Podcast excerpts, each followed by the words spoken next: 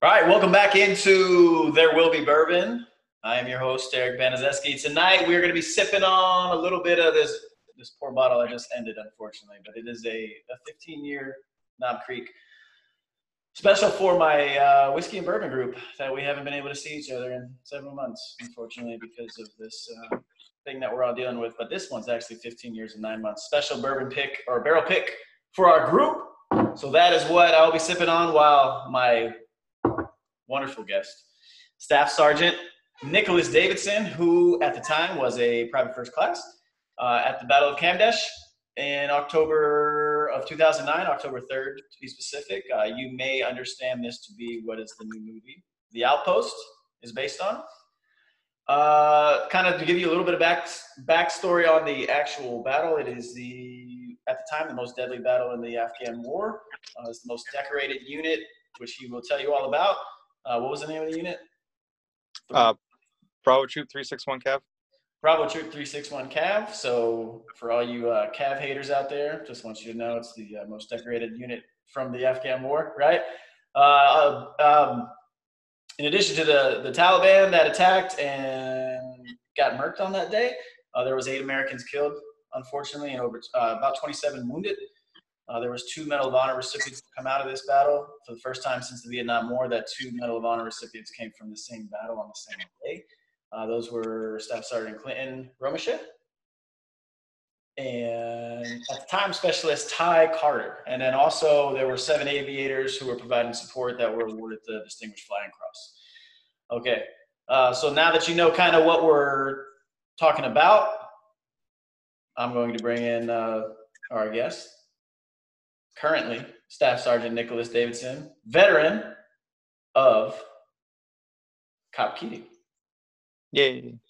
All right. So give us your, so I know some of us have read the books. We got The Red Platoon by Clinton Romesha. Am I saying that? Am I saying that? Romesha, yeah. He deserves the respect. Okay. And then there's also what this movie is based on, the book, The Outpost by... Jake Tapper. Jake Tapper. I'm doing well tonight with my recollection. Hey, you killed the bottle, so, you know, your brain's in mourning. Correct. All right, so the movie, The Outpost, is based on that book by Jake Tapper. You were there. Tell us, in your eyes or in your view of how that went on either that day or from starting when you got there. When did you actually get there? Let's go that. We flew out. May 15th when we start our flight to Afghanistan. So obviously this is my first deployment. I had just gotten to Red Platoon in January of 2009. Actually on my birthday, I got switched from Blue Platoon to Red Platoon. And yeah, yeah, it was an awesome present because I love Red Platoon. You know, Blue Platoon, I was there originally, but I love Red Platoon. Yeah, so, you know, and that was at JRTC. So we came back. Shipped out, you know, the fun trip from the States to Maine to Germany to Manus and then Bath. When we were in Bagram, though, our first welcome in Afghanistan was they lined us all up. We're like, why are we lining up? And why are we getting, like, you know, an arm length apart from each other, 2 arm lengths apart from each other? And it turns out they're proceeding with a bunch of fallen soldiers that were coming through. So our introduction to Afghanistan was possession of our fallen coming back home to the States. So obviously a great omen for things to come. Always, yes. I'm sure that was a wonderful way to welcome yourselves to the war, especially in 2009. Things, especially in Afghanistan, that started to kind of get a little spicy. Yeah, it got actually pretty bad for the unit that replaced ours. But yeah, from there though we went to Jaff, Jalalabad. We finally got our ammo for our weapons and then just waited for flights. It was small flights because they were only taking about 2 choppers at a time at night to land us in Keating. You know, before we got there, when we found out we were getting, hey, we're in Afghanistan. Okay, this is what's going on, and getting our sleep schedules on point. We heard that actually one of the guys that was there was killed by a sniper round, a week or 2 before that. So he could be one of the ones that proceeded past us. So it was just like really great news coming out of Keating. When we landed, didn't see anything. Just were like, just go across this bridge, because we landed on like a little island between the rivers, and went across the bridge and to our huts. And then they're like, hey, here's your bunk.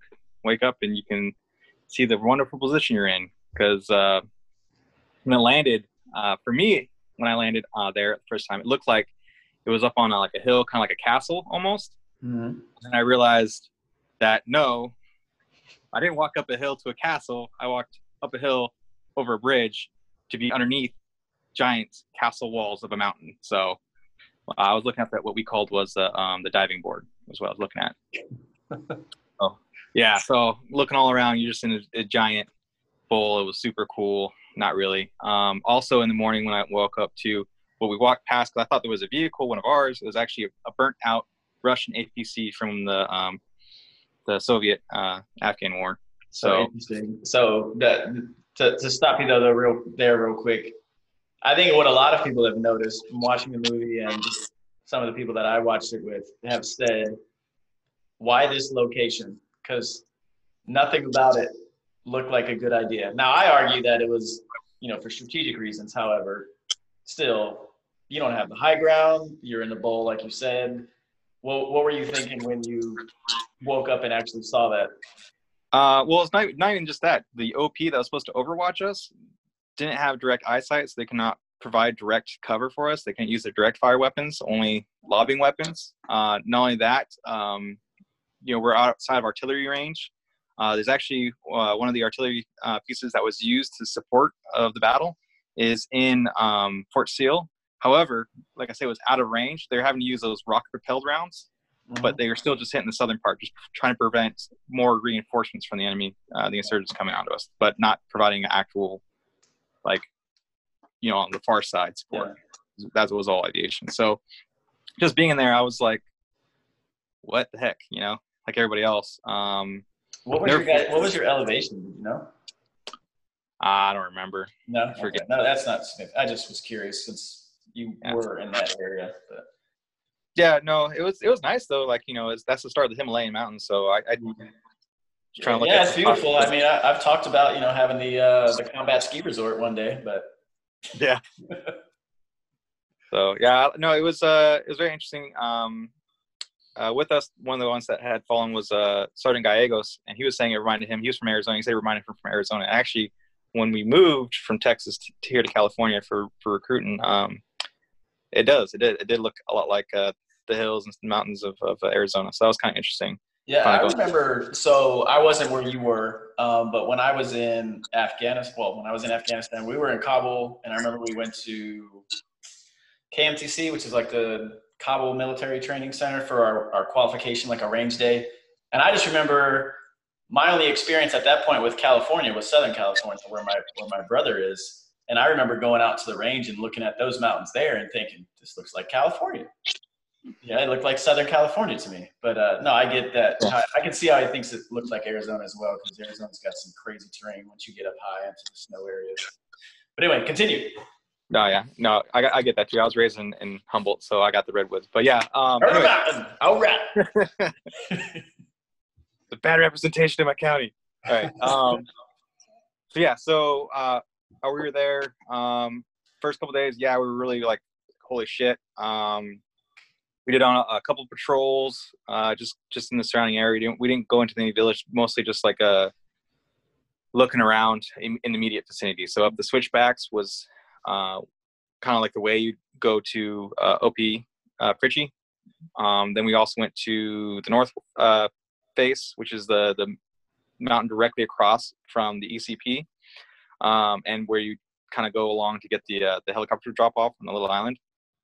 And then every once in a while, go to the putting green, which is if you ever saw the Taliban video or the insurgent video, whatever you want to call them, before he goes Allah Akbar and shoots his little rocket at us, that's where he was shooting from, was the putting green. Okay. So, and not to cut you off, just for those who don't know, an ECP is an entry control point. So you'll hear it in the movie, but just so if you hear it again and you don't know what that is, it's an entry control point. But go ahead. Yeah. Sorry. No, no worries. Yeah. I'm here to clarify for those who don't know what the hell we're talking about. So. No worries. But yeah, so It was, if I remember right, it was 1 week of patrol, 1 week of guard duty. And then whoever wasn't on patrols, who was on guard duty, they were, if we got into a tick, if you're doing patrols, you're now running ammo for those guys that are on guard duty. Troops in contact. That's a tick, but go ahead. Yeah. Troops in contact. So, and then there was also, 2 other vehicles that we'd pop up on, in case we were in like a, for the twilight hours, which is usually with the highest chance of an attack from an enemy is during twilight, dawn, and dusk. So we'd also man those ones, as well. So every time we were going to tick, you know, if we were on patrols, we'd run out with ammo. But all in all, you know, after a couple of, weeks and getting into ticks, because we got in ticks like every day, it got pretty chill. You know, it was kind of like whatever, you know, because they were more probing, like kind of like I guess is what I would say. Some of it maybe they were trying to do something, but yeah, we would always overwhelm them with power. So like, you know, they try to shoot us with machine guns, we would drop a lot of mortars on them, calling them the Apaches, and then they'll blow it up stuff. I felt like they did a good, I mean, the movie I thought did a good representation of some of that. But, you know, you say you got there, what, May, you probably showed up end of May, early June, whatever. And this didn't take place till October. So I can imagine you guys probably got pretty fucking annoyed with every day you're out there and someone's just shooting at you. And it's not even something that you can really respond with, right? Other than what you said, you call in support or call in air support or whatever. But every day, you know, you don't even get an opportunity to really just fucking chill. You gotta, shit, we're getting fucking shot at again. And well, like I said, it was just normal. So it was like, whatever. It was just 30 minutes and just, you know, it was kind of like, have fun. Like that was your battle rhythm. Just go outside, get shot at for 30 minutes and go about your day. Yeah. Like I got, you know, they couldn't hit us. We're the damn. So it, you know, I honestly thought we were all going to make it, you know. But it was pretty simple. We never had an injury really. For the longest time, it was just you got shot at a little bit, run out there, do something. Like one of our ticks, you know, we were on the patrol route, representatives on doing the patrol, so we had to bring out the ammo. And the 50 went down, so I ran inside the barracks scrap, replaced the 50, and I grabbed it. I was in full kit, grabbed it with fully assembled 50 cal and ran it back up the hill to where the gun truck was. And I was like, hell yeah! So obviously it was adrenaline running, but me being, you know, 19, I was like, oh, I could probably do this again. So let me try to take it down and carry it back. And I was like, oh, fuck no. So I was like, that didn't work. But yeah, no, there was a lot of fun things. We did a lot of stuff for fun. In between time, you know, we'd watch movies, play games. They play spades. I didn't know how to play spades at the time. What? So, yeah, I think most people learn how to play spades in the Army, though, so that's not bad. Yeah. Are you a sandbagger? Are you pretty accurate with your calls, or what? Was that? Are you a sandbagger, or are you pretty accurate with your calls? Like, you got 5, or are you one of those people that's like, I got 4 and 5 possibilities? So after all that, I went to S1. They didn't play spades, so I finally switched back to being a scout. And when I was in Kuwait, we started playing spades, and I was doing good. However, I do believe in beginner's luck, because the first time I went bowling, all I scored were strikes and spares. The second time, just pure gutter balls. So, you know, I'm a horrible, horrible bowler. That time I was kicking butt in spades, like that deployment or that rotation to Kuwait.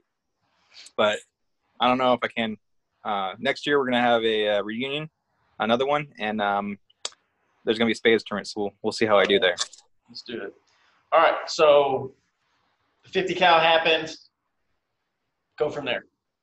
So, but yeah, so it's everything the same. The only other, there's a couple little things that were kind of that were good memories. I think one of the funny ones too I had was one of the patrols I did. I finally started taking the malaria pills again because I just quit for a while. I started again and I didn't eat, and we went hiking the north base, and this time we're gonna go higher than we would before because we're gonna try to like set up an overwatch. And halfway up it, it just felt like the sun was a laser beam on my chest, and I just started vomiting. I'm a very, very loud vomiter. So you could hear the whole valley. It was bad. And we ended up canceling the mission and come back. But it was hilarious. It was just, you know, something that's you just going to remember forever. So I was kind of embarrassed. It was bad. You know, rookie private mistake. Yeah. yeah, no, it was good times. We had a lot of fun.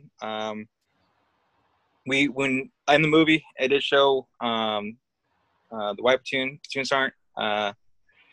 He got the shrapnel in the face from a V10 rocket. So we figured out they were using a tree. So we went to take down the tree. That kind of helped a little bit. Then they were trying to figure out something else to use. So we actually did send a patrol out there to take out the cave that they're hiding in. So that was one of the major missions we did. And that was just, like I said, just a lot of patrols. We patrolled the village a couple times. Not like I said, it was just too much. It was kind of like normal routine stuff. The other thing I could think of, we had some reporters come by. The Latvians like, hey, we're going to take them out. We want to play a joke on these reporters. We're going to pretend that we're in a tick. And as soon as you hear a couple gunshots, it's going to be us. You just slide up the mountainside. So we turned our... Latvians having fun. If we do something like that, it's fucking UCM. Yeah. Nobody gets to have any fun. Oh, no. We're all on board. So just to say we weren't getting shot at. So we switched our rifles to 3-round burst, and we just unloaded. So you just dump mags into the outside. So, and for anyone who's worried about the people out there was nobody out there. These mountains were very, very sparse. There's we didn't shoot near the villages or anything, and they didn't hide in there. It was literally just insurgents. Those trails I'm telling you about, that's just literally American trails on the switchbacks. No Afghans were on those trails. So, trust me, no one was getting hurt. Gotcha. So, yeah. It was just a lot of fun, for the most part. However, towards the end of it, what kind of sucked, we did have what we called the Keating famine at one point. So everything broke for us, everything. Supplies were getting, weren't coming through because the Army kind of switched direction to help out do the search for Bergdahl. Not only that, there was an attack. The Taliban did attack the village that was north of us and took it. So there was a lot of resources sent to that as well. So for a while, we weren't getting any resupplies for certain things. Our MREs, we went through all the good MREs. We actually got stuck with some rotten MREs. The water pump went out, so we lost the shower. And then the generator was acting up. So we were like, hey, the generator's acting up. We need repairman. So we were supposed to get those supplies, repairman to fix everything. And then as the Chinook was coming in to land and drop those guys off, the generator blew up, and they thought it was RPG that blew it up. So they took off with the repairman, and we were stuck with nothing for like a week and a half. So, yeah, that's what we call the Keating famine. So we went back to the garbage, finding those because we didn't really have a can opener, like the easy ones. It was just the hand ones, which no one likes to do. Yeah, because you can strip over memories. Like, why am I going to try to caveman this can? So we threw them away. So we went back to our trash and went and grabbed those cans back out because I didn't want to eat. Some people wanted to eat the local Afghan food. I'm not saying it's bad; they enjoyed it. I loved it, but I get it. At the same time, I get it. Well, I don't particularly like lamb and goat, so I'm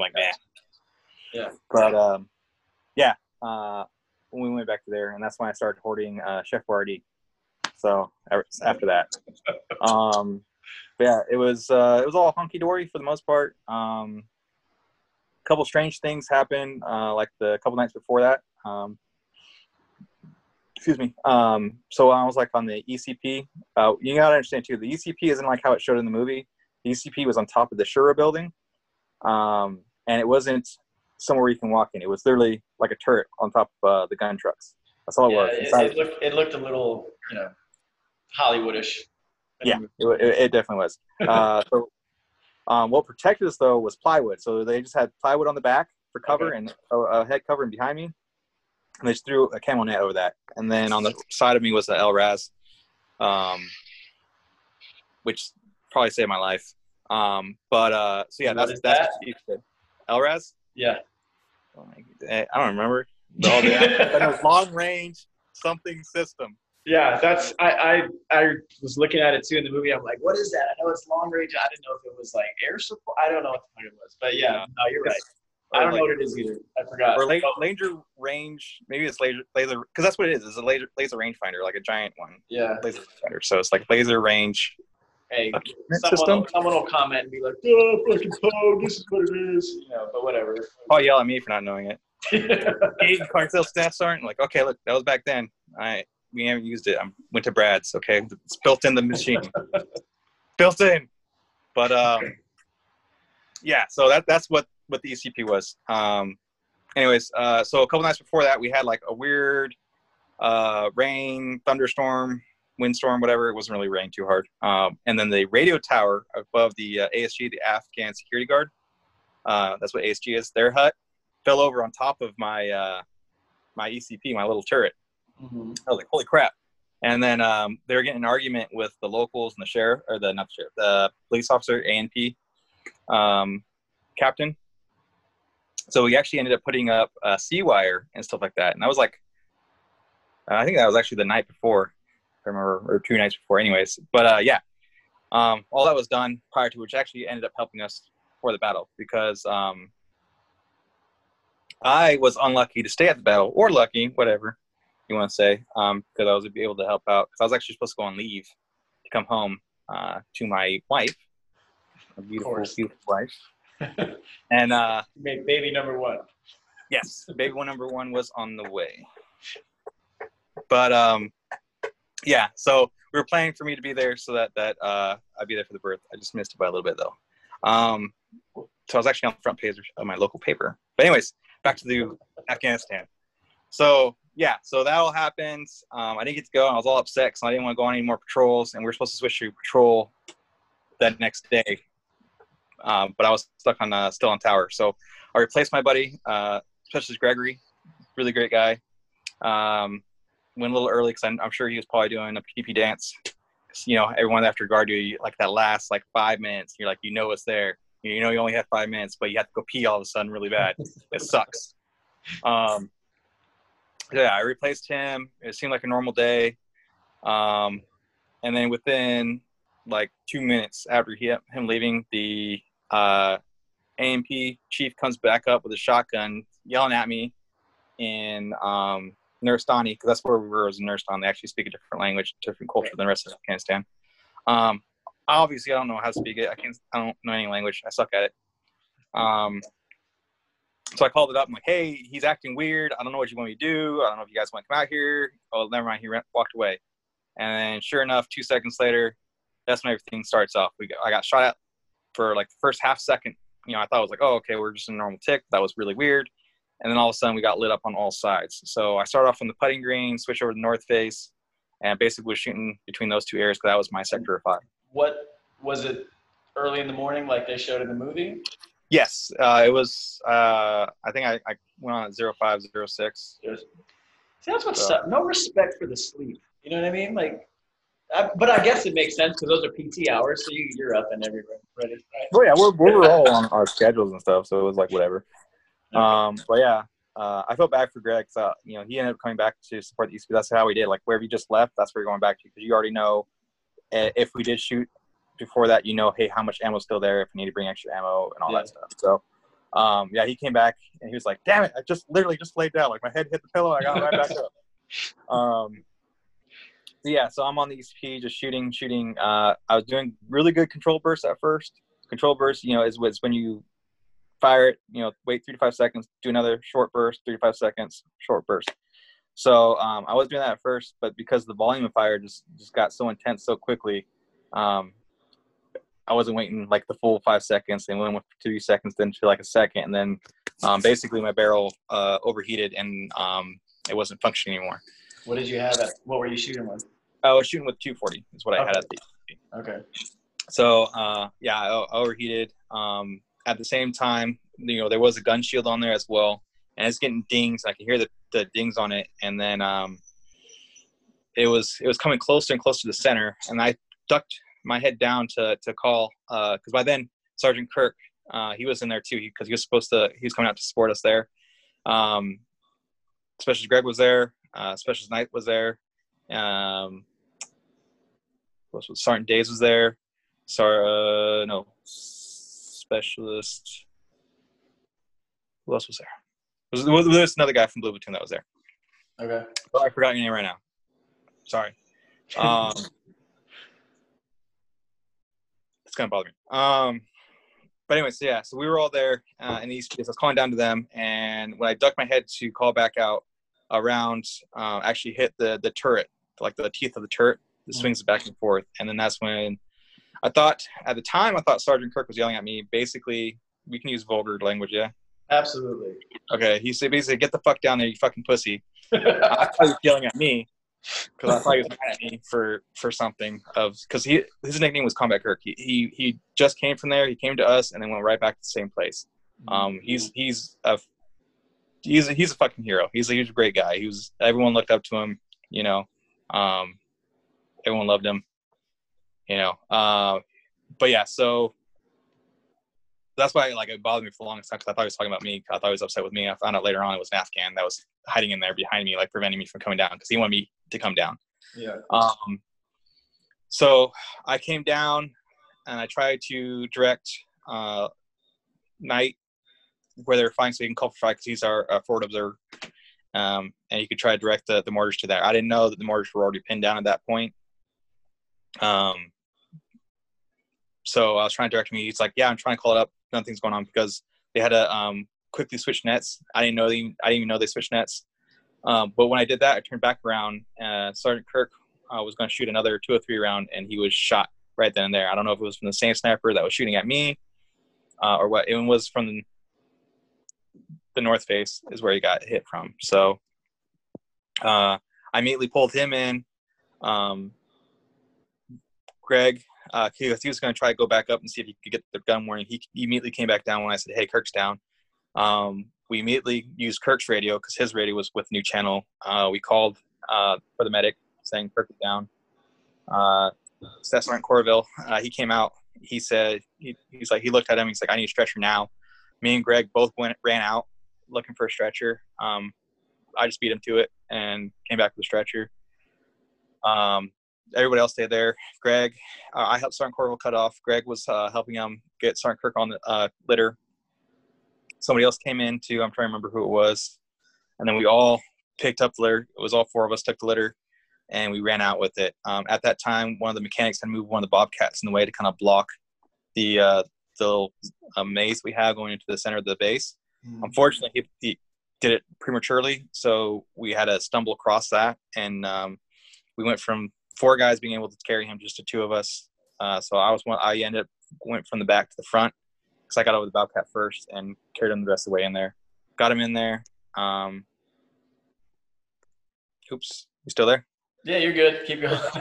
Sorry, it happens. Yeah, that internet. Yeah. Well, yeah, my phone's being dumb. Sorry about that. But so got him in there. It was kind of shocked from that. I knew obviously I couldn't stay there because there's already enough people. I was smart enough to know that I would just get in the way, so I just immediately ran back to where I came from. So I just ran back to the ECP, the Shore Building, the area, and we just fought from there as best we could.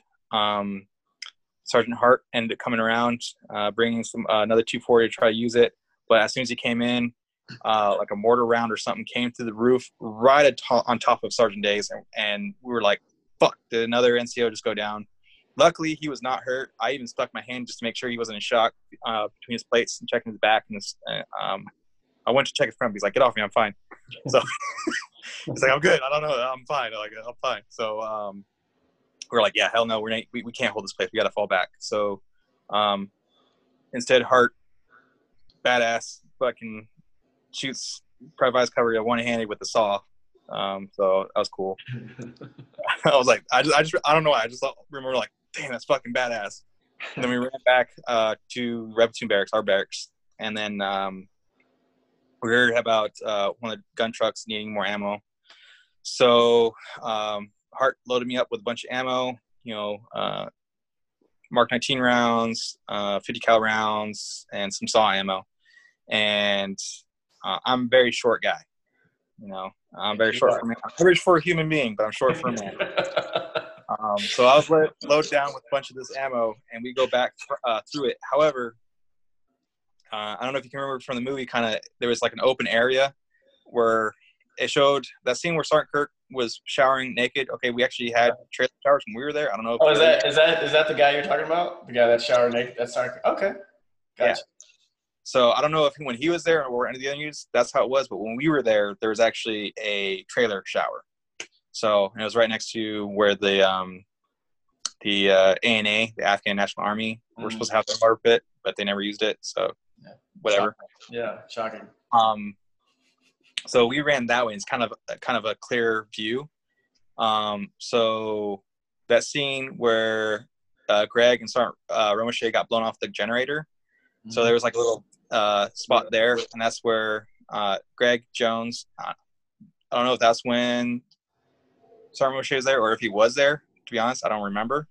I just remember Private Jones, especially Greg, saying, "Oh yeah, we were covering you because I guess when I was running by, because I was trying to zigzag at first, but I was just really heavy. And I said, 'Fuck this!' So I just walked in a straight line to where the generator was. I'm like, okay, the generator's cover. Well, they said, and they were hiding there, or not hiding, but they were providing cover from there. And I didn't really know it because I'm just focusing on getting from point A to point B. But I guess one of the insurgents at that point were trying to come through the gate already at that point, and they blew him away. Like he had the weapon on me, and they blew him away. And so they saved my life that time. So through this whole battle, I was probably going to die 3 times, just so you know. I was saved several more times than that. But yeah, so then we make it to the truck. I'm tired.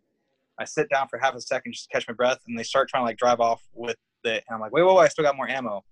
And that's Faulkner and all them driving to relieve Larson and guys and all them. So it didn't work out. They got caught. But so they tried to drive off. It didn't work. Obviously, I went back to the barracks with Hart. We get back to the barracks, and we're like, okay, cool. We got those guys ammo. Hopefully, we can get those guys, and we can retake our ground, retake control of the situation. Mm-hmm. However, when we get back to the barracks, I realized there's more people in there this time. Sergeant Stan was there, and that's another thing too with Sergeant Stan. He when we were there, because he came back to like help us and grab some more people, make sure more ammo and whatnot for everybody. But when he heard that we were collapsing the first time from the ECP, he ushered us in there, and I guess there was a insurgent that was right behind us coming through, like basically following us back to the base. And they kind of like saw each other and were like, oh shit. And like, he was like, oh shit, someone's that close. And the other guy was like, insurgent was like, oh shit, there's someone like with a gun pointing at me. So they both like paused for half a second, and then Sergeant Stan just started shooting at him. He nicked him, but he didn't kill him, but he nicked him so he could still stumble away. I don't know, maybe he did die. I don't know. But anyways, so that's where Stan was. He was still holding that one, kind of like basically we know for a fact that we have at least this part secure, so he's maintaining that. We get back in there. Like I said, people are on different radio sets, so there's still a little bit of miscommunication going on, as far as my understanding. Hart, he decides to go back out there and try to relieve those guys.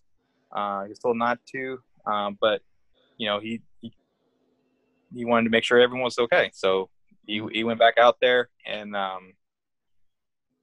so the thing that bothered me the most that day is actually this part right here, and that was the fact that I didn't go back out with him. And I know, and Sergeant Stan was like, hey, no, you need to stay here. And he saved my life too, because, every single one of those guys that went back out there basically didn't make it. So, he saved my life. So I'm very, very grateful for that. And I just wish I know I couldn't have done anything, but I do just wish I would have been able to try to do something, obviously, little survivor's guilt there. But, but anyways, so at that point I was like, fuck. And I'm trying to listen over Sergeant Stan's radio on what's going on. At the same time, basically from the chatter that we get from her hearing it is basically like bunker down and do like saying like in the movie Alamo. So we're like, fuck. So the rest of us that were there, all the Joes, I went to the far side of the room, and I basically just aimed at the door and was trying to think of like, all right, how can I kill the most people coming through this door without getting killed? So do I just stand right there in front? So as soon as they come through, I just shoot them. I'm like, well, then what if they throw a grenade? So I'm like, okay, well, let me go into one of the bedroom kind of spots. So I can shoot them from the bedroom, so I still have cover, and if they throw a grenade, I'm good. And I'm like, well, shrapnel from the grenade. So I'm like, let me build this little wall of MRE boxes. I'm like, well, it's MRE box, that's not gonna save me. So I went underneath the bed.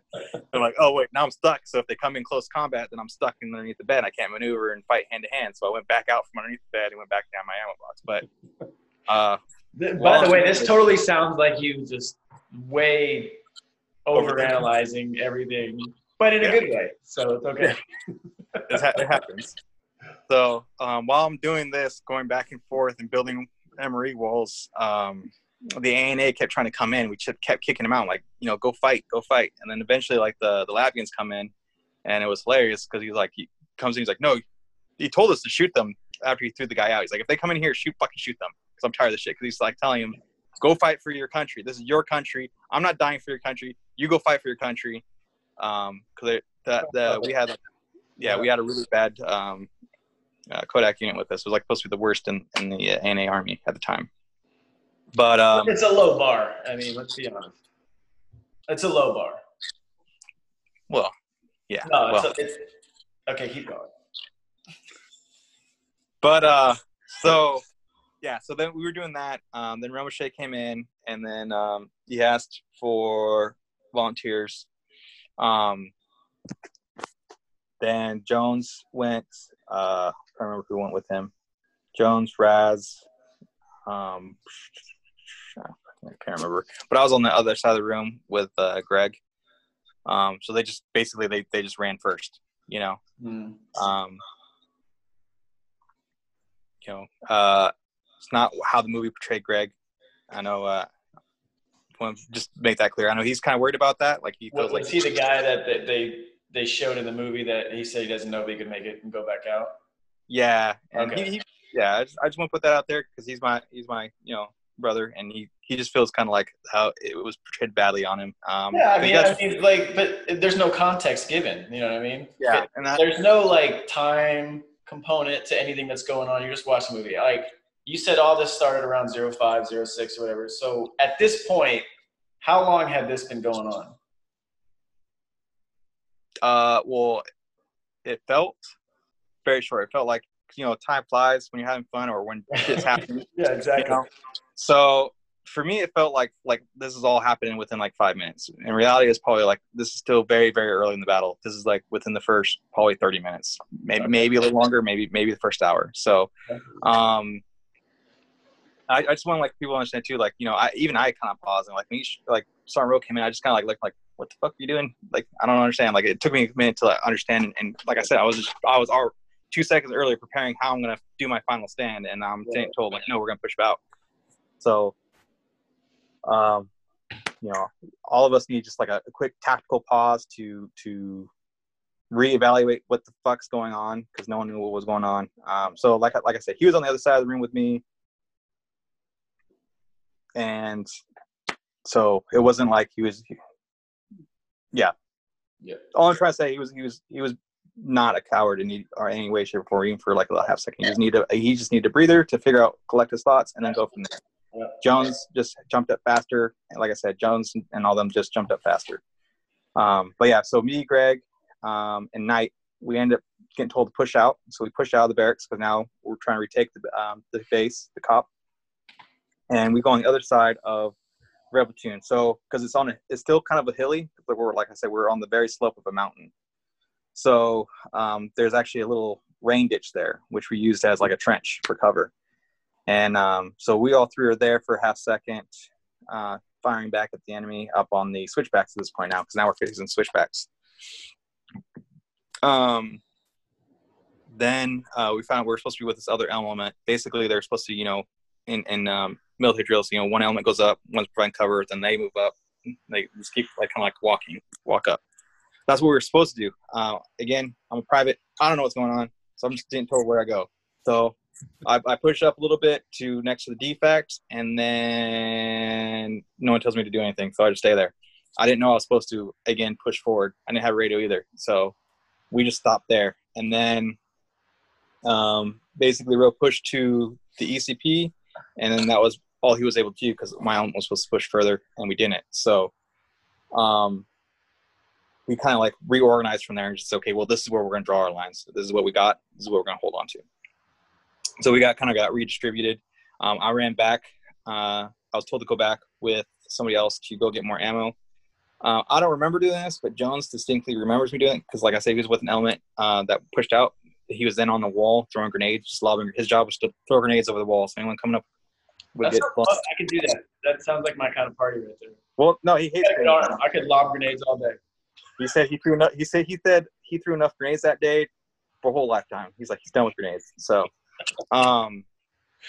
yeah, so he was there, and when I was running by to get up some ammo and stuff like that to basically fortify that position I was at, I gave him a thumbs up, and I was like, yeah, you know. And he's like, I don't know why, but he's like, you know, when he sees that, he felt better, and you know, because at that point I was starting to get into that mode like, hey, this is just another tick. We're gonna be okay from here on out. Yeah. So yeah, and then basically I'm just basically kind of going back and forth between our barracks wall and the defect, because they keep moving me back and forth from there. And then so I'm either with Knight or I'm with Greg. I know at one point me and Knight were along the our barracks wall, and the ANA were next to us, and they like, this is how bad they were. Like, when we say they're the worst, this is how bad they were. I was the one closest to them, and I had to grab one, pick him up, tell him to shoot and point to where he needed to shoot, and then grab the second one, sit him up, tell him to shoot too. While the first one's finally shooting, the third one I couldn't reach, so he just stayed crouched the whole time. By the time I looked to take 2 or 3 shots, they're both sitting back down. So, as I said, it's a very low bar.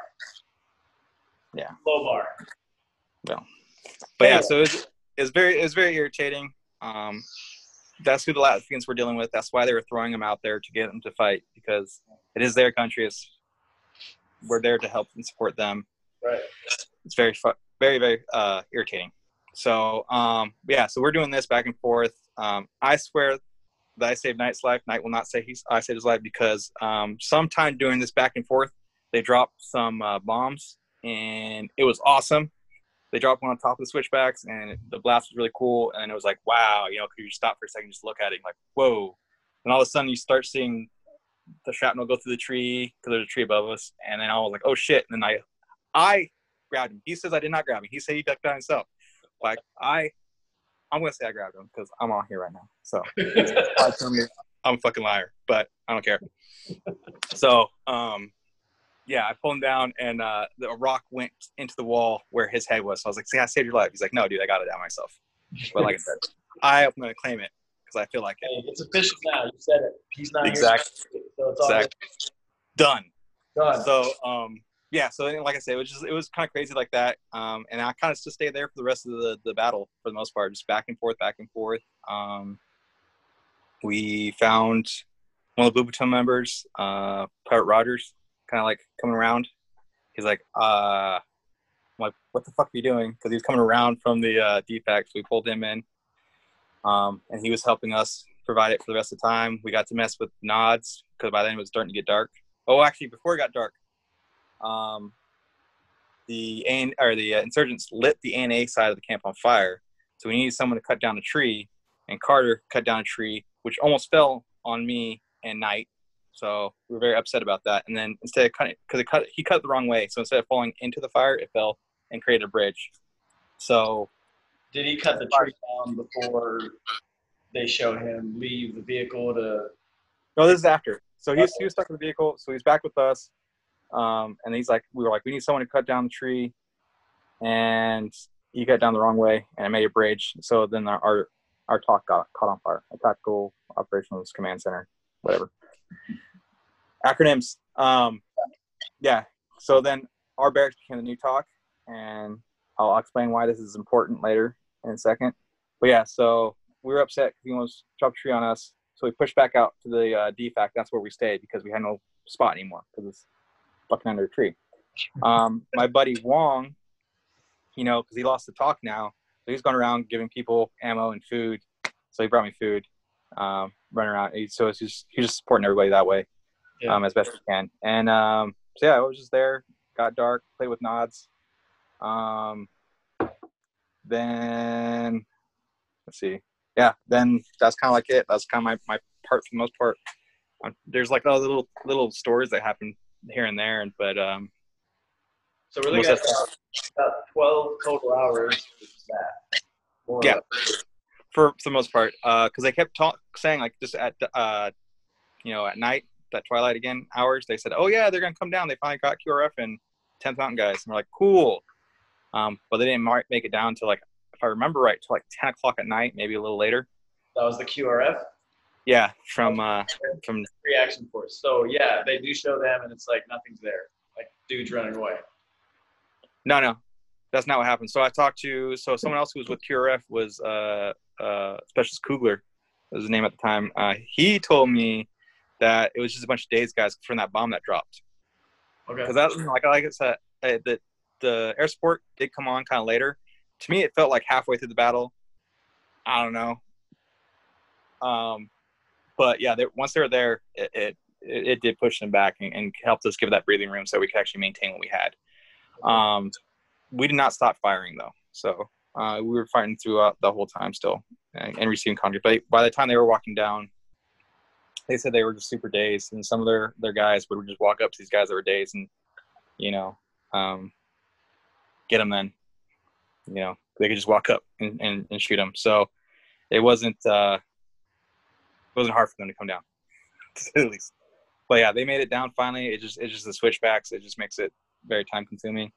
Once they were down, we pushed out already before they got here to collect everybody up that passed away, except for Hart. Hart was MIA, missing in action at the time.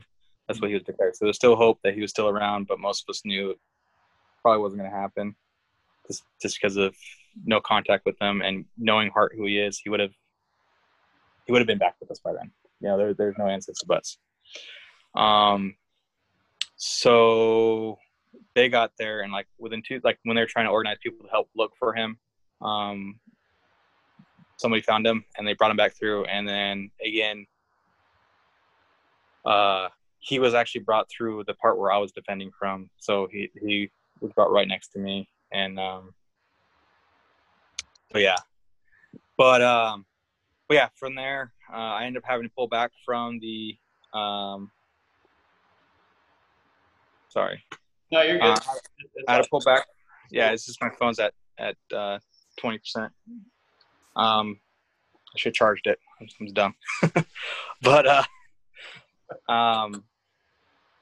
yeah, so the fire finally spread. So it was kind of like a weird campfire feeling for me. I don't know how the other guys felt about it, but it's kind of like to end the whole night. It was kind of like, okay, now the defect's on fire. It's like a campfire. And were you guys responsible for fires, or I mean, because I would. No, that was it. Remember, I was saying the Taliban, the insurgents, set fire on the ANA side of the camp. Yeah. Carter cut the tree down the wrong way. Did it burn out or what? We didn't really have any firefighting tools. So, but we started digging and pulling everything out as best we can. Unfortunately for Blue Platoon, they lost almost everything. They tried to get co-located. So yeah, they said there was 79 Americans. So that was you and Blue Platoon. No, there's 53 Americans. Okay. Yeah, I feel there's just bad information on the internet. What a shock. Okay, so yeah, and it was all your platoon, and then a few members from Blue Platoon were there as well. No, it was both of our platoons. So the way it worked was so there's three platoons: red, white, and blue. And the green, which is the mortarman, and headquarters element. So okay. White Platoon was on the OP at the time. So down at the cop was blue and red. So it was just us. So that's what I was saying. So for 1 week, one platoon was doing patrols. The other platoon was doing guard shifts. And then where we broke it up was whoever did. That's why, like I said, it was really nice the first couple months, because if you're doing patrols, you only had to do one patrol. The other squad would do the other patrol. So you got a lot of time to relax. You know, lift weights, whatever. I mean, that's all I ever did when I was deployed. Yeah. I should have, but I played video games instead and bullshitted. Knowing you Army dude, I am not surprised. It's not your thing. It's cool. There's nothing wrong with that. Not everybody is, wants to spend all their time in the gym. That's fine. Well, it was crowded, okay? I know. No, I get it. So look, let me go back to 2003 when we went into Iraq, and we literally, I can probably say this now, it was 17 years ago, we literally made up a troop ticket to get us outside of the gate to go to a FOB that had a TV, so we could buy that TV for our PlayStation 2. Okay, because there were no TVs, we'd already burned through 3 of them because of the dust. So I get it. We just wanted to play Madden 2004. So I got you, bro. I understand. appreciate it. Yeah, someone came back with an Xbox and we were very happy with movies and we're like, that's what we're doing. Okay, so you wrapped up today, essentially about 12 to 14 hours of what that was, right? Give or take? Yeah, pretty much. When did you know it's like, all right, it's over, we're done? That's what I'm saying. Like, the fire was kind of like, okay, it's over. That's basically it. Because by the time, like I said, QRF, they just saw a bunch of people that were dazed and confused walking through, and they're just finishing them off. The fire was there. The last big thing of the fire was like the final thing. There was a grenade that was by the fire pit. So we got all kind of like put up some sandbags around it, and we're just waiting for it to blow up to kind of like signal the end of the day. The 10th Mountain guys slowly started replacing all of us. And then we went to sleep. I got woken up, got told to go back to the ECP for my guard shift because we were told to go back on guard. And I was like, are you fucking serious? Of course, because why not? Yeah. And then at this point, too, like, they're like, when you were in the military, there's like two things you're afraid of. You're either going to be afraid of snipers, you're going to be afraid of indirect fires, or like the unknown explosion, you know, IEDs. Yeah. I'm not afraid of explosions. I don't care about that stuff. What I'm afraid of is snipers. Like I said, he almost got me, and he got, you know, one of our heroes that we were looked up to. So what I did, because at this time my little cave around me that like I said, the plywood that protected me on top cover was knocked over, so it's just a gun and open space. So I was like, fuck no. So I dug a little hole in it and I just used that and had my hand above me, so like, you know, looking around like that, because I'm like, I'm fuck this shit. Now I went from that, and then within 5 minutes, I saw some lights coming down. So I called it up, and Sergeant Stan was on the radio, and he was like, hey, don't worry. I got you. We got Spectre gunship in the area. I was like, what? I'm like, yeah, look up. So I looked up, and I see the shadow of it. Yeah. And it looted up the mountain side. So like, oh, fuck yes. Because I'm one of those guys, like, I don't want to die, but if I know whoever kills me is going to die, then I'm a little bit happier. So after I found out there's a gunship there, I actually went back up there and stood regularly. I'm like, if you shoot me, you're going to die. So it's fucking on you, bro. But, so yeah, so it ended up being fine. We're all good. Obviously I'm awake now. I come back into my barracks room. Like I said, I don't come back to it. I was hoarding, the Chef Bardies, and I hid them. Come back. Someone found my stash. I was really pissed off. Someone ate my Chef Boyardee. Hey, that's understandable. That is a it's a reasonable reason to go. Yeah, you can go. Sure.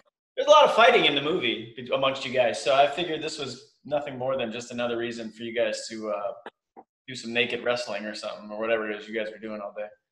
Speaking of fighting, actually, I should probably put this in there because my buddy Knight, this is like his favorite story of that time we were there. So they're playing spades and all this stuff. And I was like, you know what? Fuck this. I'm going to sit down and I'm going to do a fucking Sudoku out here. I don't give a fuck. Of course you would do a Sudoku, Army dude. Yeah. That doesn't surprise me either. Yeah. You are so on brand. Your brand hasn't changed. I like it. I appreciate the authenticity. Of course. That's my rule. So they wanted to play spades and they wanted a chair. And I was like, no, I'm not getting up. They're like, dude, don't be a dick. And I'm like, fuck y'all. So Sergeant Stan's like, oh, really? Sergeant Stan's a big guy, and he picked me up and threw me across the room. So I went, whee! And then I went back to my room, and I did my Sudoku there. But so it is Knight's favorite story to tell people about me. Well, one of them. So I figure I'll just throw that in there, too, for him. So I saved his life. I'll put that story for him. Okay. So there we are. All right. You've now been thrown out. The battle is over. This was October 3rd. When did you actually go home? No. So, well, that's actually not everything, too. So, I still more stuff happening. Keep going. But... So, that's the end of the battle part, right? So, we were there at Keating for another 2 days, 3 nights. So, because, you know, with in Islam, you have to bury your dead within 3 days. So, it was getting kind of tense with Kamdesh, because that's where all these searches were. They're like, we want to come get your bodies. We said, fuck no, you come near us, we're going to kill you. Like, we're not playing that. You're not going to sneak up on us. Exactly. So we went to sleep again. We got really pissed off because 10th Mountain guys shot off a bunch of RPK and AKs and whatnot, and they had a very distinct sound versus, you know, U.S. weapons. Right. And so we thought we were in an attack again, so we all rushed out, and then they started laughing at us. We're like, fuck you guys. So we were very upset with them. Went back to sleep, woke up, and then we're like, we want to shoot these things. And they told us no. So to this day, I have yet to shoot an AK. So I'm really upset about that. And not only that, like my buddy will say too, because at the time I wasn't very big into firearms. I'm from California. I went shooting. Mostly I shot was like a bunch of little 22s, nothing very big. Thought I joined the Army. But he recognized all of them. He's like, no, wow. Like they had Lee Enfields, which were worth like $2,000 at the time from, you know, the Anglo-Afghan wars. They had really good SKSs. They had all these really expensive weapons in the United States. And like, we weren't allowed to take any of them home. Like we were just talking about it the other night when I was talking with them, like they should just let us like plug them, the barrels up or something like that, or whatever, and just take them home, you know, as a trophy. Yeah, so, we're not allowed to have fun. You know that. Exactly. We were like, that's why I was pissed. Like, every other generation, they always bring stuff back. We didn't get to bring anything back. Hey, look. Yeah, so my girl's grandfather has his, what was it, the M1 that they were issued in World War II? Like, yeah. You know, I was fortunate to go NOIF-1 during the invasion in Iraq, and I at least got some Iraqi, you know, some uniforms. I ain't got a helmet somewhere. But that was before all the garrison rules showed up, and it's, you know, the war trophy thing, like you said, and all. Yeah. But yeah, so if anything, your unit was probably able to take it home and put it into their unit museum. Yeah, I think they did take a couple to their unit museum, like you said. But yeah, we didn't get to do anything. I didn't get to shoot anything, so I was very, very upset. The no fun league. Yeah. But yeah, so. That went on for like another 2 nights. They did come in and take the bodies the second night. So we went there. We took some of our what we had left of large A bags and B bags and stuff like that for the deployments. And we sent that off with the second chalk that came out after they picked up our dead. And then we had to wait again because the flights were long. Like I said, and they were only sending like 2 choppers at a time. They came back the third night. So, were you guys, hold on, not to interrupt, but were you guys flying to Bagram? No, we're going to Bostick. Bostick, okay. And then to Bagram? No, Bostick. You guys left country from Bostick? No, we just, all we did was go from Keating to Bostick, and we stayed in Bostick for the rest of the deployment. Oh, I came home because I was supposed to go on R&R. But that wasn't for a couple weeks. So how much longer was your unit there at Bostick? Until May of next year. Jesus. That's crazy, because that was October. So another 7 months basically. Mm-hmm. And was there anything significant after that for them up there, or was it all pretty mellow? In Keating or at Bostick? No, at Bostick. Because you already said stuff happened at Bostick. No, more stuff happened at Bostick. More stories. It's fucking nuts, man. I just, like, I get it. You have to, like, it sucks, and that's a bad way of saying it, but it does suck that you guys during your rotation were a part of this. But just because it happened in, like, I don't know, month 3 of your rotation doesn't mean your rotation's over, right? Like, you still gotta, you know, Charlie Mike, continue mission, right? We got replacements and go from there. So. Yeah, but so we like I said, we were just kind of like that. The night we were, so when they're gonna finally take us, right? Which I was kind of confused. They took QRF first and took them out of Keating first. I'm like, what the fuck? You know, they're the freshest of people that they laid first. I'm like, you come in after everything's over, you shoot the fun guns, don't let us shoot the fun guns, and you leave first. Like, what the fuck? And then. As they're going through, Red Platoon, which had the heaviest casualties, was on the last chalk and with the colonel. They tried telling us, I remember this because I was close enough to the colonel, they're not going to come back and pick us up because it's too close to daylight time. They're like, we're not going to fly out again. And he's like, fuck no, you're not going to leave me here with the most depleted platoon alone for another day when, you know, like this is getting on to day three, they're going to come in and take their bodies one way or another to bury their dead. So yeah, they came back, and I was joking with my buddy. I'm like, hey, I bet you someone's going to fall over running to the chopper. And someone did. And I guess you can probably guess who that was. This guy. Not once, but twice I fell. Also, I broke my watch. And then for the rest of the deployment, I never was able to keep a watch for more than like 2 weeks, maybe. They would always break on me, like fucking. So, because I used to be wearing watches all the time. My dad used to collect watches, so I had a pretty good selection of watches to wear. And I don't wear them anymore because they all break. It sucks. But yeah, so then they picked us up. We came back. They gave us some more clothes and some sleeping bags, and we kind of kicked out the MPs that were there. We're like, we're sleeping in here. So that was kind of funny. But yeah, we were at Bostick for a little bit. We did a couple of our reports real fast. The quicks saw the chaplain real fast. All the normal stuff after something like that would happen. And then they came up to me and Greg and said, hey, you know, we're doing the memorial service, but we know that you guys were supposed to leave like 2 weeks ago for your leave. Which one do you want to do? And I took my leave. It's taking the memorial, which is wow, another thing I'm kind of regretful for, but I just kind of needed to get away for a little bit, obviously. I think everyone did. But yeah, so I came home and yeah, hang out with my wife, be with her, and get cuddles. Cuddle. Not wrong with that. I like your wife. She's good people. Yeah, she's a great cook. I know. Well, it's been a while since she's cooked, like for us at least. What's going on? Is she there? Is she there now? I feel you're looking. Maybe. I can hear her giggling. I just remember there was some like exchange you sent me many months ago. Like, oh, Sergeant Ski's gonna love all this cooking I'm gonna do, and it's never really happened. So I'm just curious. She cooked a couple times. That's because Ko still hasn't given me his Korean. This food. Is true. She did say that she's holding out until Ko gets her Korean food. So okay, that's fair. Okay. All right. So.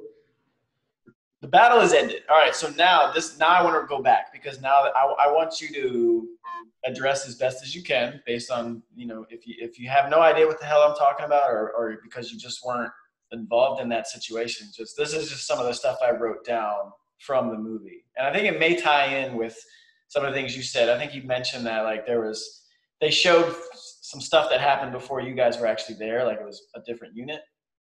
Yeah, so Captain Keating rollover, was that part of you guys? Was Captain Keating ever your commander, or was that before you? No. So the first three commanders, from Keating all the way to Bowder or whatever his name was, Captain Brower, yes. That was not us. However,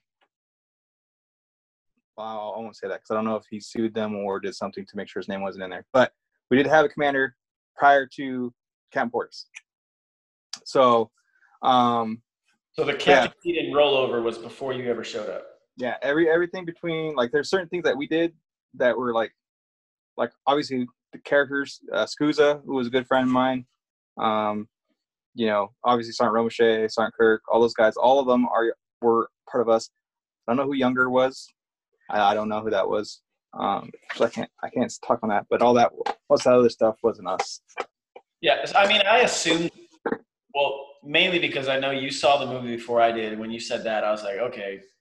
But then when I watched it, I was like, well, there's no way that this was Cop Keating and Captain Keating was your commander. That just wouldn't make sense. Yeah. And I was like, I get how naming rights take place. Anyway, here's the other thing I thought. So there's two scenes where they have guys playing guitar. And I was wondering, like, was that your song, Army Dude, that they were?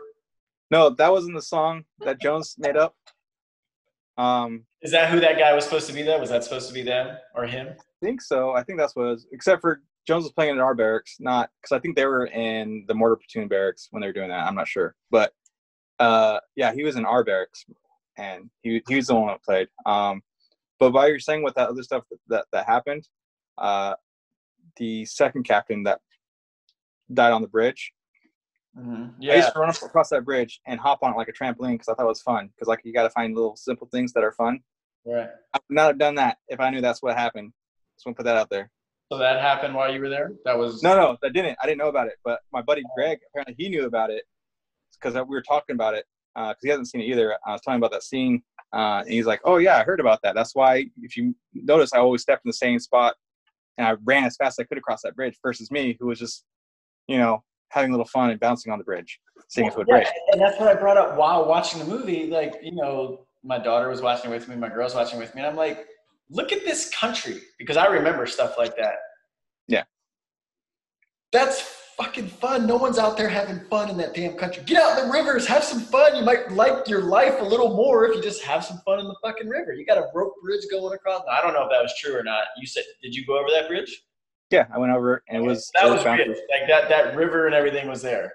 Some of those people don't care, though. Like, the animals in Afghanistan, especially in Nuristan, like, they live forever. Like, we're not allowed to have pets, you know? So that scene with the dog, that was us. Okay. Except for it didn't happen like that.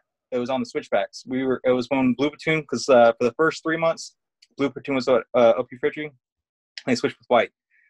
So while they're coming down, Griffin was very, very attached to that dog. So I forget who they had in the movie that was super attached to the dog, but it was Griffin. It was basically Griffin's dog. And unfortunately, our commander, prior to Captain Portis, like I said, they didn't put his name in it, so I'm not going to put his name in it. But, you know, he didn't want it down here because they do carry fleas, and we were having issues with fleas. So we had supposed to have an exterminator come in and kill them because it was just bad. And so... they tried to shoot it. It didn't die. They tried to use a pistol. Didn't die. Shoot in the head. Didn't die. Used the rifle. Still didn't die. I forget, because Griffin was next to us, next to me. So we were, like, holding him back and, like, dude, just calm down. Just calm down. I'm sorry. I don't know if they cut its throat finally to kill it or it just finally died from gunshot wounds. But they shot it several times trying to kill it, and it just would not die. You know, when we were first there, too, when I was on the ECP, I saw all the family, like, a child fall in the river and get taken down the rapids, and they just keep walking like nothing happened. Like, these are very hard. I've seen people. That fucking Kuwait and the highways. You know, the way people drive there. You got toddlers sitting on people's laps and shit. Even in Afghanistan, like, look, the respect for life is very different from the United States perspective and the rest of the world. Let's just leave it at that. Okay, so that was real, like the bridge, the river, all that stuff. Okay, so the next thing I got written down on here, so Captain Brower, was he your commander at some point or no? No. That was before you? Yeah, I don't know who Captain Brower is. Like, that's what I'm saying. That guy, you think that guy was real, or is that just for fucking the movie? Because he didn't have a great role. I mean, you know, so that, we had a commander, like I said, Captain Brower in the movie did order the dog die. The previous commander to Captain Portis that we had did do that, and there were some other certain things that happened that the other, like I said, hit. The previous commander that I had when I got there, the first one I had, his name wasn't mentioned. So yeah, there's some Hollywood. Got it. Okay. So then the next big thing I just remember, because this was very similar to my experience on, you know, in Kabul when being at this small base. So you have that scene where the interpreter's coming in and it's his warning and he's like, this is it, right? And everyone's just like, dude, you say this every week. Yeah, so it wasn't the interpreter, it was the ANP officer that told you that he's the one that ran up. However, the Terp did run through. We called him Ron Jeremy because he looked like an Afghan version of Ron Jeremy. He loved that joke. He would tell me this joke about his wife, how she was trying to get with him. He was like, I'm tired, so we just roll over and fart on her, and then she'd leave him alone. But... yeah, he was a good guy. He was hiding in the shitter, as where they found him. The AMP guy or the interpreter? Interpreter. It's a good spot, I guess. No one's gonna look there, right? Well, we were surprised because, like, there was a connex next to the shitters that was the shower or the laundromat, and I had holes going through it. So Sergeant Martin tried to get cover from it, and it didn't work. And so that's where they found him after everything was said and done. So for Ron Jeremy to survive in the shitter, that's why I was kind of surprised. Because even it showed you, too, with in the movie Mace and Gallegos running behind the shitters. to get there. So you saw that they were shooting at that area very heavily, and yet Ron Jeremy was A-okay. So. All right. So the next thing I have on here, I know you kind of talked about the ANA, the Afghan National Army. So how many of them were actually on the cop with you? I'm trying to remember because I did count them one time because I just wanted to figure out how many were there. I want to say it was like a platoon size element. I don't know, like 15, 20, 30 of them. And they were just, they just MIA the whole time, huh? They'd come and go, yeah. That's why I tried counting them one time. I don't see how many were there because we did do a patrol with them and the Latvians. We just got really annoyed and kind of did our own thing after a while because Latvians like these guys. But during that battle, they ran away. They ran away. Yeah, if you look at that Taliban video, like I was telling you about, you'll see them running back, giving thumbs up, and keep on running. They're lucky, though, that we didn't see that until after we came back to the States because when we were on Bostick, we ran into some of them. One of them I kind of recognized, and he was trying to act all tough with us, and we almost got into an altercation with them until our platoon sergeant, who was working as the liaison for the ANA, kind of told us, like, hey, just let it be, just let it be. We don't need another incident. So, but yeah, if we would have saw that, we wouldn't give a shit. We would beat the shit out of them. Yeah. Well, I mean, that's why I go back to saying, like, it's a fucking low bar, unfortunately. Yeah. We liked some of them. Like, we had one guy, RPG guy. He was always calling, like, Dushman, Dushman. And, like, point up to the sky and we're like, yeah, Dushman. And then he's like, RPG. He's like, we're like, yeah, RPG. And he'd like, get ready to shoot. So, like, we had to, like, pass around the camp. Like, don't agree with him saying Dushman and pointing unless there is actually an enemy there because he will fire that thing. He will not hesitate. And he was always high. He's always high as shit. Like, their plants would grow up to, like, you know, really, really high. Okay, and so that leads me to, so who was the lieutenant in the movie? Was that guy your XO or?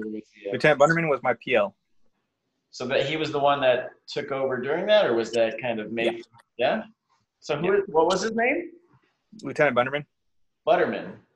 Mm-hmm. What's his deal now? Is he still in, or what's?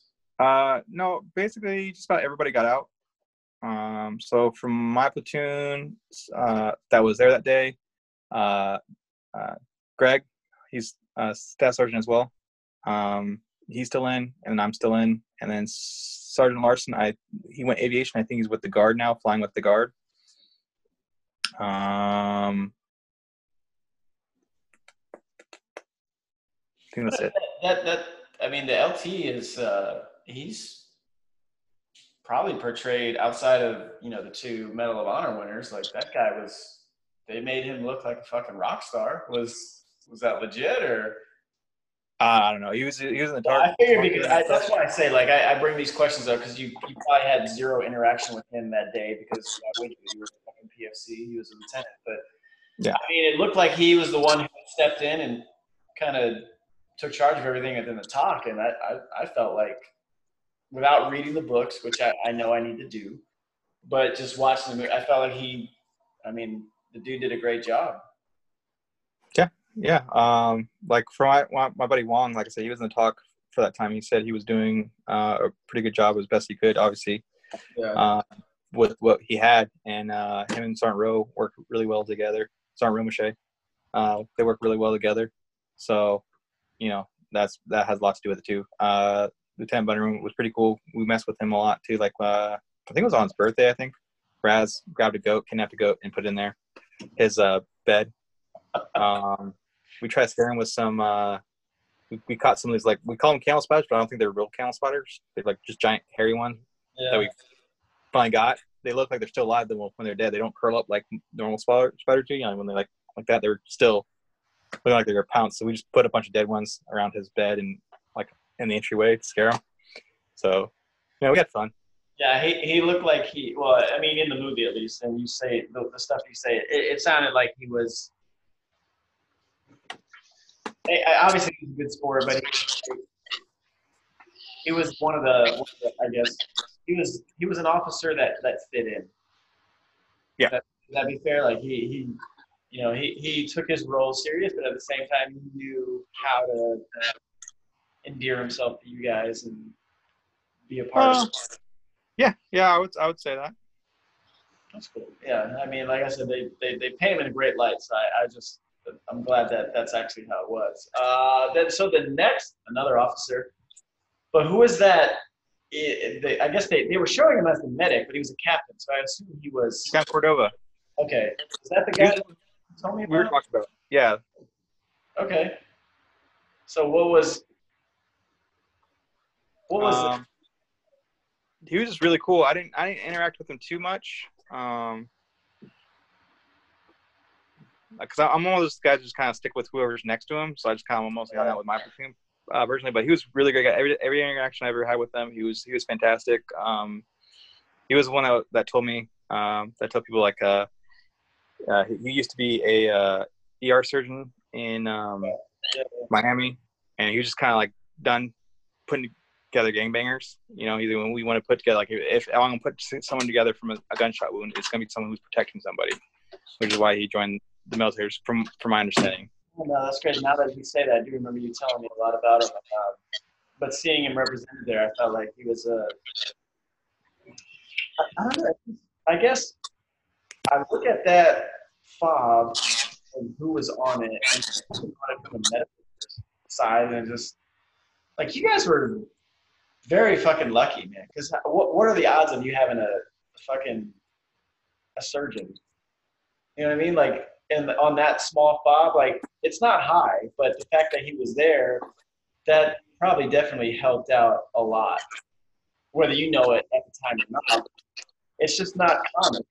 In most of even where I was, you know, a small fob in downtown Kabul and a three-star command, and we may have had mostly enlisted medics. You know, a couple of NCOs, maybe a CCO, but I don't remember an officer. You know, you know, like that wasn't there. So the fact that you guys had it, I think you guys were very fortunate. I think the command did understand too that we were very remote. You know, like they said in the movie, like we had vehicles. I even asked them, like, why do we have vehicles here? Like if we were using the road before, why don't we keep using the road? And they're like, oh, it's because we got ambushed so many times on the road. We just canceled it. And just said, fuck, it's not worth it. So because of that, and the fact that we were out of artillery range. Like you can't deny the fact that, hey, we're out of artillery range. We didn't really have a good OP to overwatch us. That's probably why they gave us an officer with us. Yeah. Just because, you know, we needed one. So yeah, that's fine. I mean, I get that. That doesn't make a lot of sense. But at the same time, I still feel like at least that was one of the few smart things they did by doing that individual. So I know you say you were woken up in the middle of it, but I'm just curious, like, you went through your 12 hours of just that. How long did you sleep when you finally got a chance? Like, did you just, like, how long did that happen? Because I went through some stuff that's not even remotely close to the level of the ship. I would never pretend to have experienced that, but anytime we had anything where you just spike from adrenaline or whatever, when you finally get back and get a chance to sleep and it's uninterrupted, I remember days. I think that's one thing that was cool with the 10th Mountain guys. That did let us sleep for a while. So other than going to guard shift, I think I got, you know, a normal amount of sleep, you know, 5-8 hours. And just so went back. Woke up the next day, were you just like, what do we do now? Or were you aware of how big of a deal that was, or did it take a while? No. We were aware. Sorry. We took a platoon photo, which, like, if you look at Red Platoon's book, you'll see the photo in there. Yeah. I'm the goofy one that has everything strapped on. I don't look cool. Like, everyone else has a helmet off. We're doing cool guy pose. I'm just sitting there. I didn't think about doing cool guy pose. I should have, but whatever. Anyways. But, yeah, no, it was like a normal day kind of thing. Like, not normal, obviously, but we went around. We did do a patrol into the village again to see the damage, to kind of do like damage report on it. Blue Platoon went into the village, and a couple of Red Platoon guys. We went to do overwatch. So actually, what kind of blew my mind was the seeing the fighting positions they had made during that day, and what they were seeing, because like a lot of the trees were blown over. we actually found people alive inside the village. Like, those little huts that they make are really, really, really sturdy. Like that, the Shure building that was in, yes, a round did come through, but as many hit rounds that that building took, you know, it's just amazing that these buildings were still standing. It's just stone, you know. I was protected by plywood, which is like, well, I want to buy plywood. Like, when I buy a house, I want to get plywood put over my windows for a storm shelter or whatever. Yeah. Yeah, we did a patrol. We did guard shifts. We collected stuff. We collected, went, you know, obviously checking that the enemy dead. I found one of their prayer beads. I gave it to the interpreter to give to the imam. Interpreter was like, "Fuck that guy," because, you know, he almost got killed too. So he's like, "Fuck that dude, try to kill me." I'm like, "Well, all right, whatever." But, you know, I, you know, like they say, a lot of people find religion in battle. I definitely found mine that day. Like I said, I was positive that I died 3 times. All I was praying for is just to come back, see my wife and my daughter born. Yeah. So, and I have 4 kids, so. Yes, you have definitely been making up for lost time, so that's good. Yes, it was. All right, and then so I think really the last question I have on here is, you've seen the movie now. Obviously, you're still in touch with a lot of the guys from that unit. What's kind of been the reception amongst everybody with the movie? Accurate? So, Hollywood or what? Some of them seen it, some haven't, some refused to it, because like I appreciate, and I think everyone, like when I was talking to the other guys, I think they do appreciate the fact that they are putting our names out there, but it's the fact that they combined all the units together. So some of the guys from previous units, like Captain Keating's unit, the other captain's units, everything that they went through as well. They're a little upset because the focus was obviously on 361, right? You know, not the units, and so they didn't get the representation that they deserved necessarily. And so that was kind of like everyone's feeling about it. So like I was saying, I got, how I look at it is as a war movie. It is a great war movie. I don't know why people compare it to Hurt Locker, because that's a horrible war movie. But Hurt Locker is an awful war movie. Exactly. But someone did say that. It's one of the worst movies ever made. It's the most it's the most unrealistic movie I've ever seen in my life. And it's absolutely terrible. And for the Hurt Locker to win an Oscar is just a reflection of what the Oscar actually means, which is nothing. Because it's a horrible movie. So I just want to put that out there.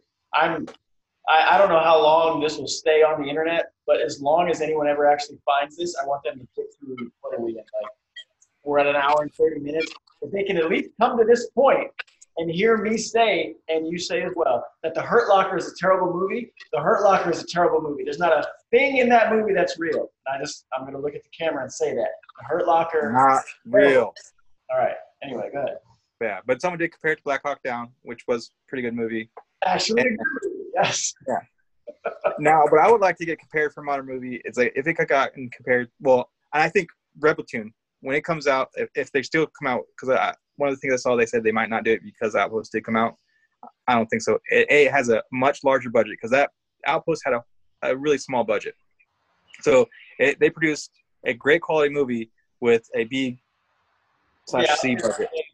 I mean, there's not a lot, I think, that you really need a budget to show that. But I don't know what Red Platoon would cover. Maybe it covers more of what you guys did, or, you know, a backstory about getting there, going home, all that stuff. Maybe it just covers more of your deployment. But I feel like for that battle, it wouldn't. Well, that's what Red Platoon. Red Platoon will be a lot better because it'll be able to cover the battle more with a bigger budget. You can actually follow the actors, and you can cut the scenes and stuff. With a bit larger budget, you're able to edit the scenes and stuff like that. Because, like when I was reading the reviews, that was one of the biggest complaints, is character development and stuff like that. One of my biggest beefs with that movie is actually, so Faulkner. Like I said, I did say I was Blue Platoon first. Right, Faulkner was my roommate. He was my best friend, one of my best friends, and I just.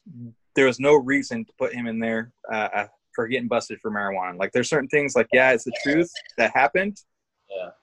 But there was no point in saying that, especially for a movie where they're just dancing. At the end of the day, man, it's Hollywood, right? So it's, you know, you never know the external forces on messaging or whatever needs to be in a movie. So Yeah, no, I understand that part. It's just that is not. Yeah, I mean, that shit does happen. Obviously, people fuck up, whether it's in stateside garrison or if it's why they're deployed. But what was the relevant? Exactly, and then like there was no, like I said, they didn't develop any of the other characters more. Yeah. You know, so those just kind of upset me about that movie the most. But like I said, for us that have been there. A lot of inaccuracies, a lot of combining stuff, a lot of, so, you know, and there's people in the group that just like, hey, I'm just happy that our voices were heard, and I'm happy that it's just out there, and they're just that's all they cared about. Other guys, they were like, well, I would like a better representation, and that's kind of what it boiled down to, and that's why I said with Red Platoon, I think it'll be a great representation for us and Bravo Troop 361, because again, you're gonna have a lot larger budget, you're going to have a lot more time to develop the story, to get those little nuances of the stupid stuff that we were doing. Like I was saying, the song, my song, maybe it'll show up in there. I don't know. Me getting thrown across the room probably will get put in there because that's pretty funny. Getting thrown across, little man getting thrown across the room, you know. But I got to say, too, we fought a lot, right? Now, one of my nicknames, especially at Bostick, we fought a lot because I had the top bunk, Spider Monkey. So every time people would come in and there was a fight, I would just jump in. And whoever was losing, I just switched to the team and fight. And everyone hated me because I was like latched on to people that couldn't get me off. So, awesome. Because I'm small, doesn't mean I can't fight. Not against a giant man like freaking Sergeant Stan. He's really, really big. Yeah. So, I do. I mean, I don't know what the last article, how recent it was I read. I mean, I did read that they were making that movie. So, hopefully they do. Yeah. But, as you already know, there's some weird shit going on right now in the world that's kind of holding movies. Yeah. But anyway, I feel like the last thing I'm going to give you an opportunity to talk about is, we all know you were a Cav Scout, and the Cav Scouts get a bad rap, but I don't know of an infantry unit who's got a movie about them from Afghanistan yet. And last I checked, you guys are still the most decorated unit in the Afghan War, so we already know what the retired Sergeant Major's Army Daily said about Cav Scouts and what most infantrymen think. So, Army dude, Staff Sergeant Davidson, Cav Scout 2 times, what would you like to say as your parting shot to the infantrymen who do not have a movie about them in Afghanistan? Put back down to what the dictionary actually says. You know, infantryman is just someone who wasn't good enough to be Cav. It's in the dictionary. Just can't beat it. All right, let's leave it at that. I appreciate you joining us, man, and thanks for coming on. And again, Staff Sergeant Nicholas Davidson, he was in the Battle of Kamdish at Cop Keating. So if you get a chance, go watch the movie, The Outpost, read the books, The Outpost, Red Platoon, and then look for, in the future, hopefully, the movie Red Platoon about said book. Thanks for tuning in. I'm your host. We'll see you next time. And look, what I need you to do before we get out of here is I need you to go and like, I need you to subscribe, I need you to give a review, because we got some good stuff coming after this guy. Now, you know, again, I told you I set the bar pretty high. First guest was a retired CIA paramilitary operations officer. But Army Dude Davidson, Staff Sergeant Davidson, is a pretty solid follow-up guest. All right. So thanks for watching. Thanks for listening. Please share it with your friends and get this man's story out there. Army Dude, thanks for coming on. Wow. And I'll see you tomorrow. We got an IPR. Later. Yay. All right, buddy. Thanks. Later.